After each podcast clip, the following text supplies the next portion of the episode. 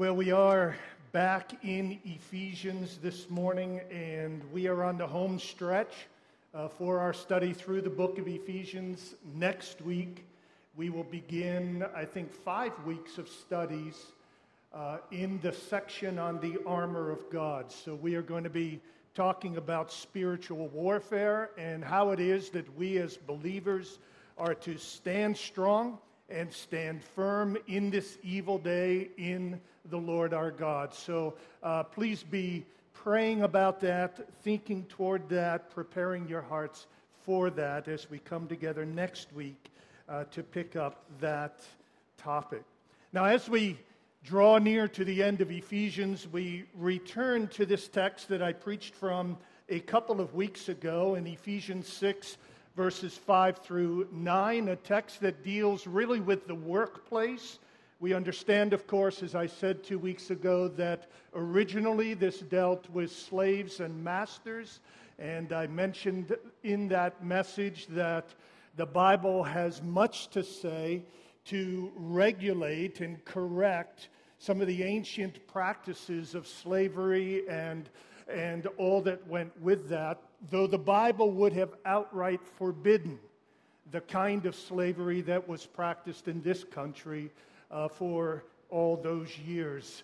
And so there was in those days these conditions of work, these circumstances where Paul needed to speak into the church and into people's lives to tell them how to work and if they were bosses, to tell them how to be good bosses. And you remember last time I mentioned that we all have our own little bossdom. There's some kind of bossdom that you have. There's, there's somebody, probably, even if it's a 12 month old child, uh, who is under your authority, who, who at some point or another you give orders to, you give commands to. And there is a way to be a good boss and there is a way not to be a good boss. And in our message two weeks ago, we looked at how to be a good boss. If you're interested, go back and listen to those to those to that message. Today, I do want us to turn the table a little bit and look at the question of work and the workplace from the angle of those who do the work, those who are not the bosses, not the employers, but the workers, the employees. Paul has some things for us. And as we begin, I, I do think we need to begin with just a couple of things in our minds right from the start. Point number one work is good. Work is good. You'll remember that God is a worker. Jesus said, From the first day till now, my Father is working. God is a creator. God is a worker. God is a producer. We remember that Jesus was a worker even on earth. He was a carpenter's son. He spent the first 30 years of his life essentially in an apprenticeship in a, in a carpentry shop. We have people like Paul, who was a tent maker. Work is good. It goes all the way back to the Garden of Eden, where God made Adam and Eve and said to them, I want you to have dominion over the earth. That means I want you to work in such a way that my kingdom advances over all the earth. And then he took Adam and Eve, placed them in the garden, and said, Now I want you to tend it and keep it. Those are work words. Work is a part of creation. As human beings made in the image of God, we are meant to produce. We are meant to do. We are meant to work. That's the first point. Never think of work as a bad thing. Secondly, we need to be under, understand right from the start that even though work is good, it is under a curse. And so in Genesis chapter 3, when Adam and Eve sinned, God said to the woman that her labor in childbirth would now intensify. In other words, it was going to be a lot harder work giving birth than it used to be, than it would have been.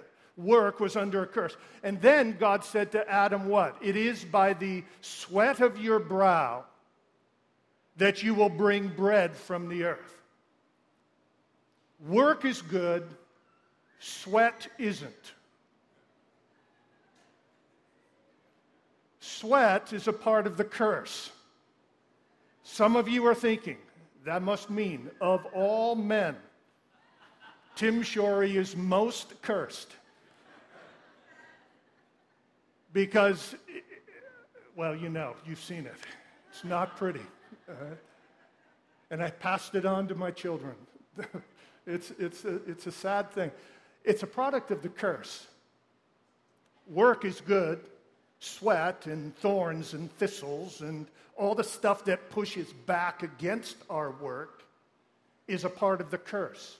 We need to have that in mind because work is something God wants us to do, and He, and he wants us to know that we're going to be up against it. It's not going to be easy to work, it's not going to be easy to do what we are called to do. And so we need to look at this text and say, all right, Lord, what is it you want us to learn here? How do we work? And here's, here's my summary statement. Here's what I want you to get. I'm going to say this a number of times during this message, so you'll have a chance to, to get it all down on paper if you're so inclined. Here's, here's the statement Work is worship. Work is worship. And the quality and value of our work is not determined by what we do, but how we do it, and by the one for whom it gets done. Let me, let me repeat that. Work is worship. We're going to see that right from this text. Work is worship, and the quality and value of our job, of our work, is not determined by what we do, but by how we do it, and by the one for whom it is done. Let me, let me show this to you this afternoon. Work is good, work is worship, and its value and its quality and its worth is determined, first of all, by how we do it. Paul, Paul tells us here, under the inspiration of the Holy Spirit, how to work. He gives us five qualities or characteristics of good work and good workers. So here they are. Number one, we are to work reverently. Notice verse 5 of chapter 6. Bondservants, obey your earthly masters with fear and trembling. With fear and trembling. Colossians says, fearing the Lord. Now, we're, we're introduced here to a concept that I think too often is lost in our generation. In fact, it, it seems like we, we meet all too few people who have an active, functioning fear of God mode and, and, and connection in their life. What do you think? Do, do, you, do you think we fear God enough? I know as a Christian you're taught, well, we're not supposed to fear God. You know, perfect love cast out fear. And, and yes, that's true. What that's talking about, though, is a kind of cringing terror where you're, you're afraid that if, if you do something wrong, God's going to smash you. God's going to come down on you. God's going to stomp on you. No, that's, that's not the point. The point of biblical fear and, and, and reverence is that we stay aware of who God is and we carry that awareness of who God is everywhere we go. So, if I were to have brought in with me this morning a lion, I don't know if you know this, lions go for about 400 pounds. And a lion's roar can be heard over five miles away. So if there were a lion here and he let out a roar, they would be hearing it on the other, other side of Havertown.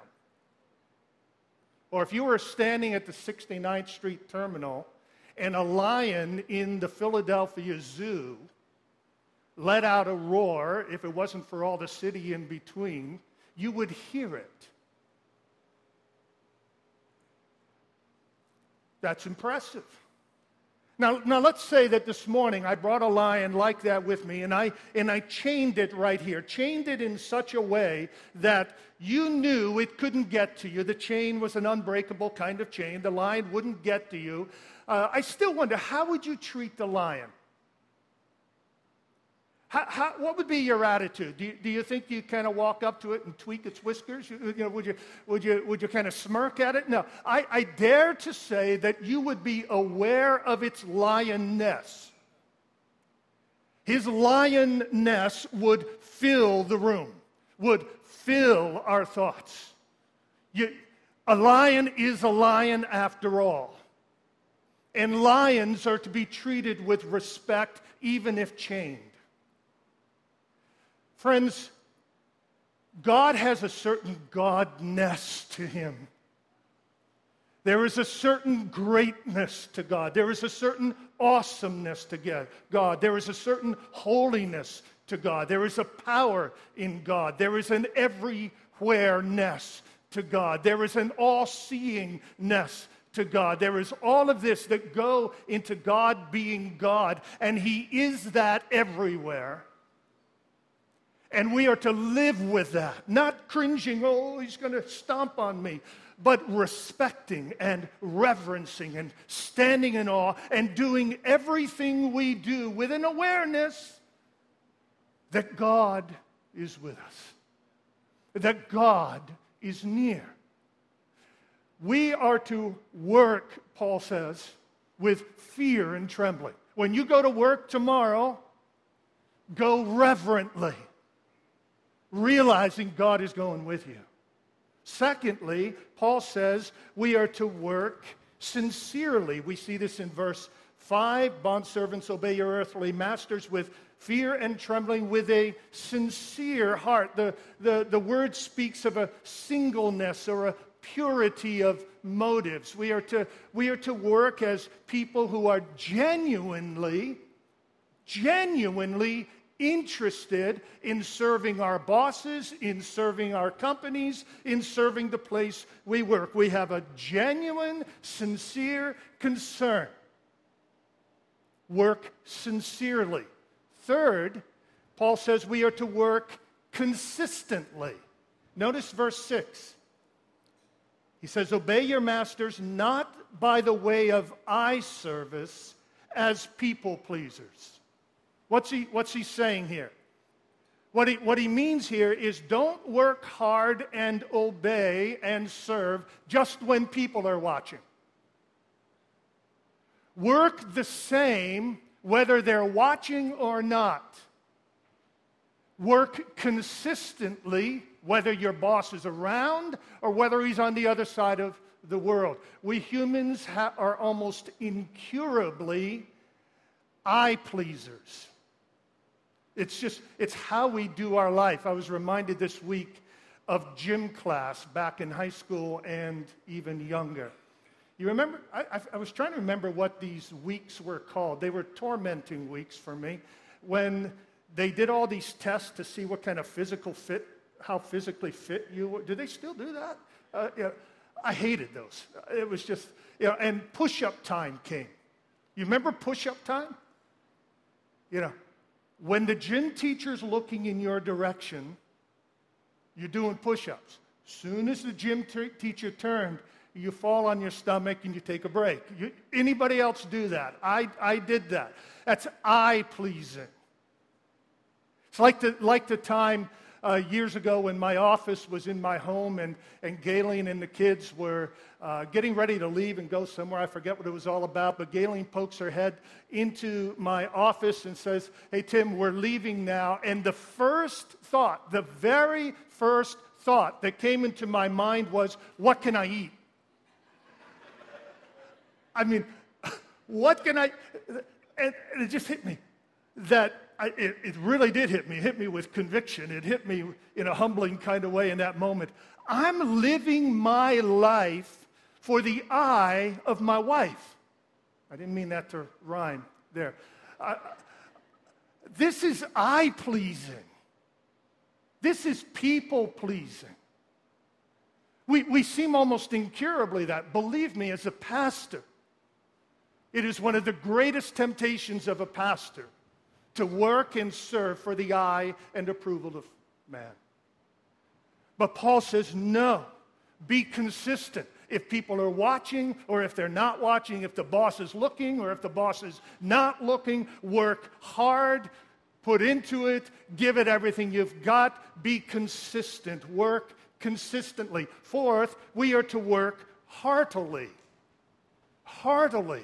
Notice verse 6 of chapter 6 not by the way of eye service as people pleasers, but as bond servants of Christ, doing the will of God from the heart. From the heart. With your heart in it.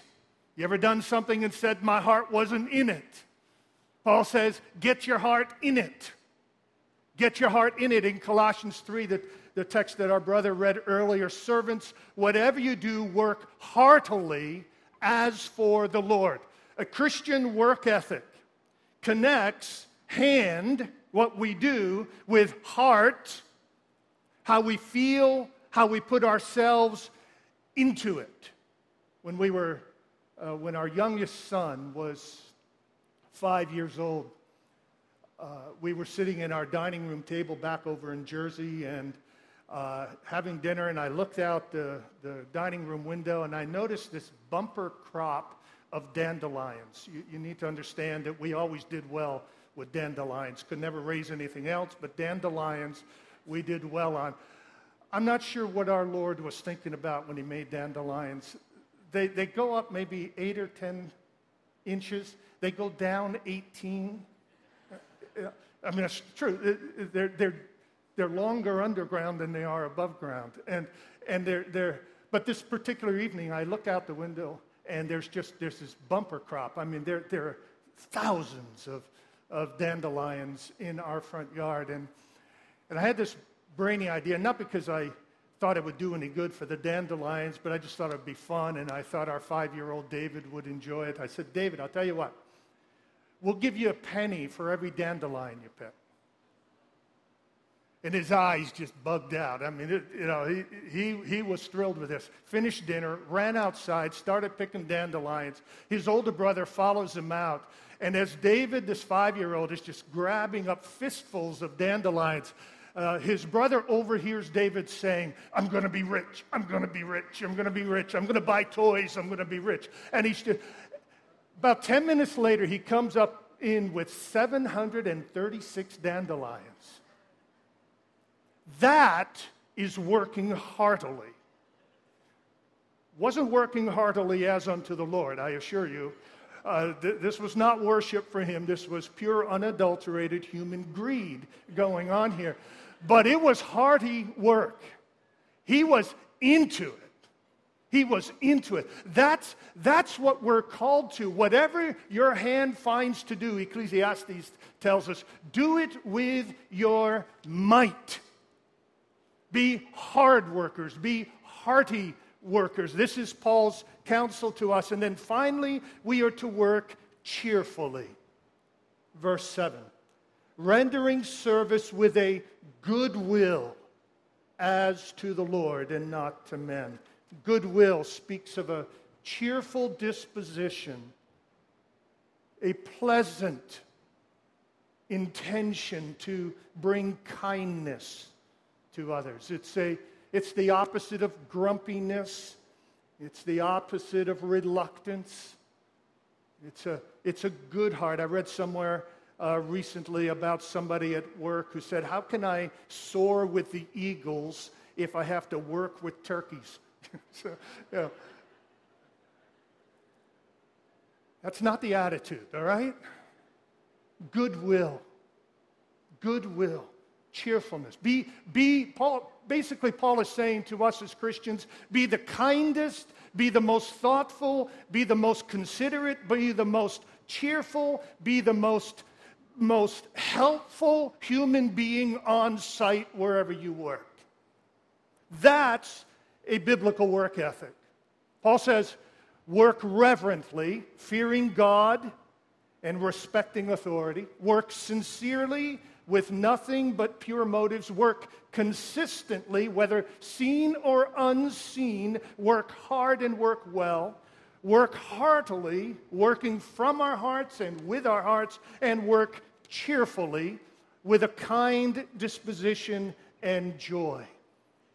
And that is the kind of work that is worship. Work is worship. I repeat. And the quality and value of our job is not determined by what we do, but by how we do it. And by the one for whom it is done.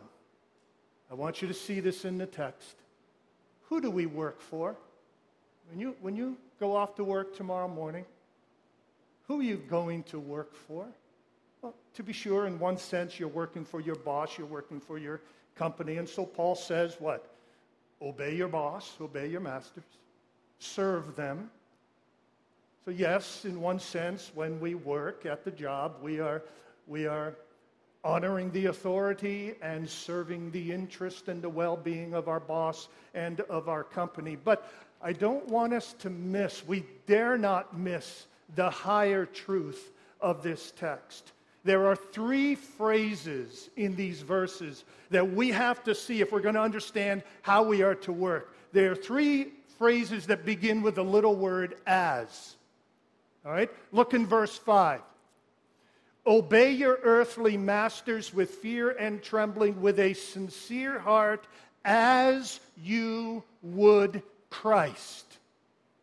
Verse 6 Not by way of eye service as people pleasers, but as bondservants of Christ. And verse 7 rendering service with a good will as to the Lord and not to man. That's why work is worship. Because when you're working at the job, when you're laboring at home, moms who are stay at home workers, laboring with your children, whether you're changing a diaper, whether you're, you're turning a wrench, whether you're punching a computer, whether you're taking pictures, whether you're engineering a bridge, whatever it is, Paul says, do it as to the Lord. Do it as an offering of worship and praise to God. Everything we do, if done with God in mind, becomes a sacrifice of praise to Him. Paul says we, it is worship. It is worship. It is as to the Lord. It is as bondservants of Christ. Friends, we do have a master. All our earthly bosses and masters, well, they just they come and go. We can walk away from them. But we have a master. We have one Lord. We have one Master who bought us with his precious blood, who has made us his own. So we are not our own, Paul says. We have been bought with a price. Therefore, glorify God with your body and your spirit that are God's. He is our Master, He is our Lord. So when I go to work, when I go to the office, I'm not serving my boss primarily, I'm serving Jesus primarily. And it becomes worship. This applies to everything. This changes everything. This means, friends, there's no such thing as menial work. There's, there's no such thing as, as humble, unworthy work. All work becomes holy work when done for the glory of God. Whatever you do, do it with all your might as to the Lord. This is transforming. This, this, this will change how you get up in the morning. This will change how you commute tomorrow morning. It'll change it. I've had all kinds of jobs in my life. I, I uh, landscaped. I did McDonald's for a while. Flipped. I did the morning shift. Flipped. I made a mean egg McMuffin. Uh, I, I was. I. Uh, what else did I do? Um, I worked at UPS, loaded up the brown delivery trucks. I, I um, worked in a machine shop, made zillions and zillions and zillions of little screws, a screw machine shop. Um, I was even a model. I was. I was. That's right. That's right. I won't tell you how long my gig lasted, but I just say that I was a model. I worked as a model. I didn't like that last laugh right there. it was, that was as if it finally sunk into whoever that was. And, and, and the sheer folly of it just, just struck him. There was one job I had, one of my more recent jobs, about four and a half years ago, when we moved here to this area, moved uh, uh, and, and started attending Covenant Fellowship Church. The church there very graciously gave me a, a job uh, to kind of help ends, make ends meet. And he, I was working as part of the building crew. And the job that I was given at one point, and this lasted for several weeks, if not two or three months, was to take inventory of everything in the building. If you've ever been to Covenant Fellowship, I think it's a 30,000 square foot building. And my job was to walk into every closet, climb into every storage place, look on every shelf, hunt down everything in the building, every chair, every lamp, not every pencil. They drew a line somewhere there, not every pencil. But my job was to take inventory of it all. Dozens and dozens and dozens of pages and I needed to put down serial numbers. I needed, I mean, it was name or the item, the company, serial number, how many we had of them, every item in covenant fellowship. I know where everything is in that building. Right? Did this for weeks and months. So I get in my car on Monday mornings, drive 40 minutes to work to record serial numbers. But I'm here to tell you something somehow, by the grace of God, I experienced it as worship. There was something inside of me functioning in those moments somewhat close to the right way. I can do even this for the glory of God. I can crawl under, I went under the stage there, you know, and counted all the old chairs. I mean, just, I could go into these places, I could count it all for the glory of God. For the glory of God. Work is worship. And the quality and the value of our job is not determined primarily by what we do, but how we do it. And by the one for whom it is done. Now you say, well, that's going to take motiva- motivation more than what I've got in my own heart right now. Well, let me give you one more thing as I close. Paul knows we need motivation, he knows we need incentive. So read, go with me back to chapter 6 and verse 5. Bond servants, obey your earthly masters with fear and trembling, with a sincere heart, as you would Christ not by the way of eye service as people pleasers, but as bondservants of Christ, doing the will of God from the heart, rendering service with goodwill as to the Lord and not to man. And here's the incentive knowing that whatever good anyone does, this he will receive back from the Lord. There is the ultimate payday. Those are the ultimate wages. Paul is saying this whatever you do, do it heartily, do it sincerely, do it reverently, do it consistently, do it as worship, and the day will come when God will say to you, Well done, and reward you for it.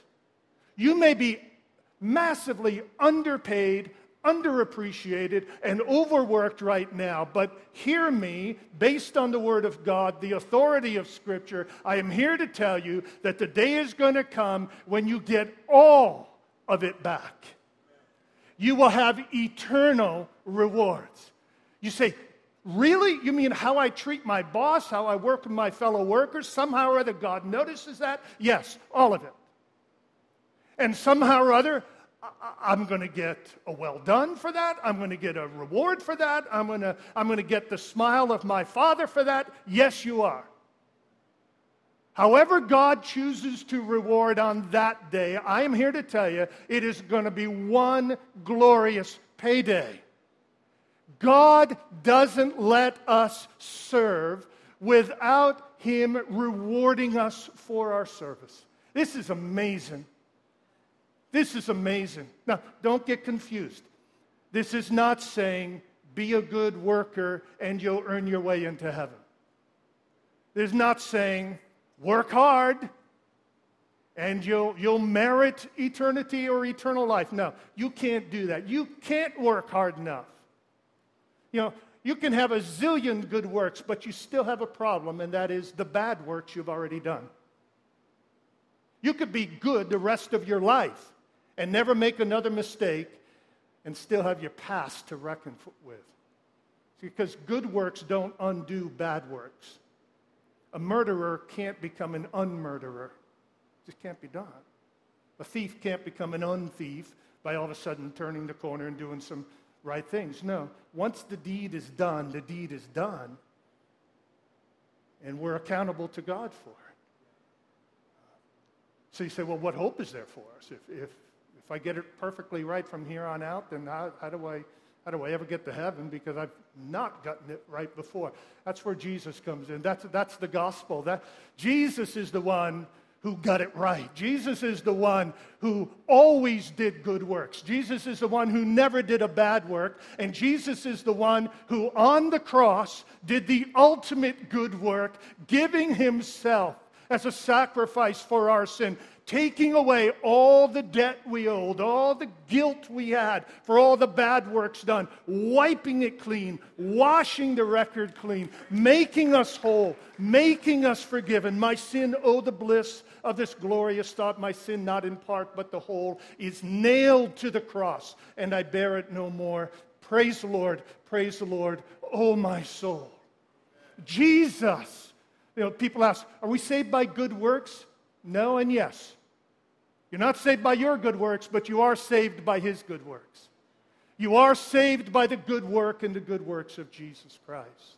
So this isn't about doing the right thing at the workplace so that you can go to heaven. This is, this, Paul is saying, if you, as a believer in Jesus Christ, who are trusting in Jesus as your Lord and Savior, if you go to work and work reverently and sincerely and consistently and heartily and cheerfully